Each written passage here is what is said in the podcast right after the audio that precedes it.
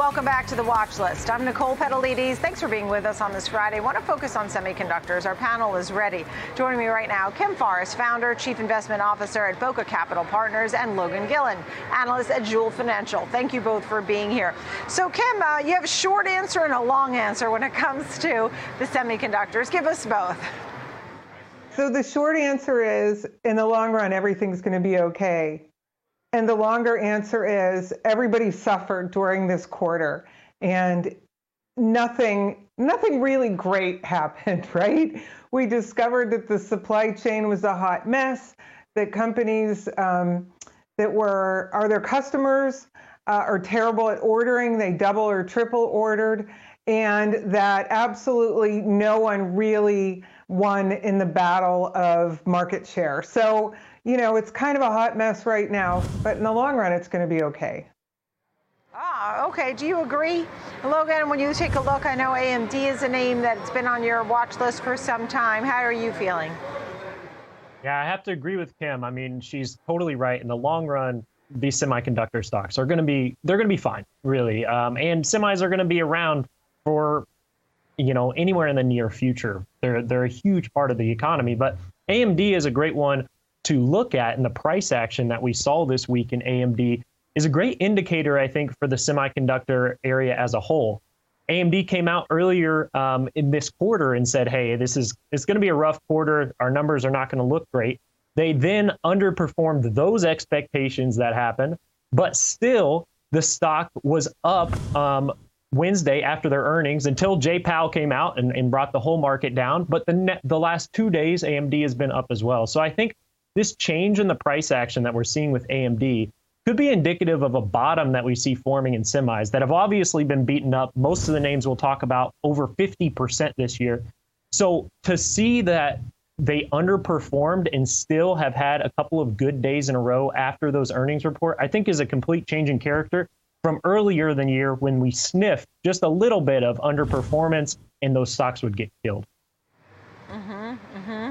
So you both seem to like the group thinking that it's good, you know, maybe suffering through the near term bounces like everything else, but that for the long term, this is a winner or at least okay. And that, I think that's where I'd like to clarify because um, these could be outperformers, Kim. I mean, we are seeing the group basically, um, the low was hit in October. If you look at the SMH or the SOX, down 30, 40, 50%, depending on exactly what you're looking at. So if you picked them up here, when would you start making some money? Is it in a year?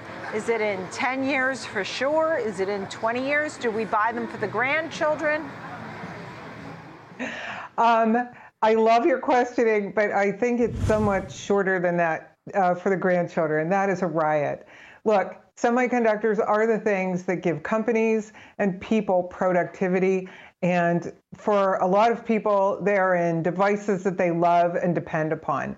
So I think the answer is sooner rather than later. Um, a year from now, I think they'll be much higher. And I do have to give you a caution, though. Don't just buy the whole basket. Look at what you're buying. There are some uses which may not come back very fast, one of which is crypto, and the other is autonomous driving.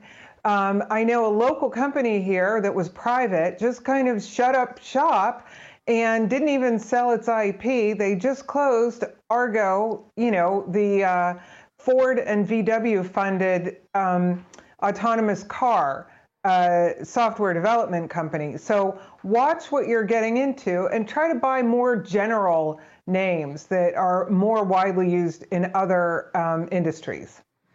Yeah, well, you know, autonomous seemed to be something that was hot. I guess it's not, or maybe something that we should be cautionary on because there was, you know, PC, there's gaming, there's autonomous, there's, you know, electronics. I mean, there's so many things. What's the final thought here, Logan? Do you have certain areas for chip makers that you like better than others?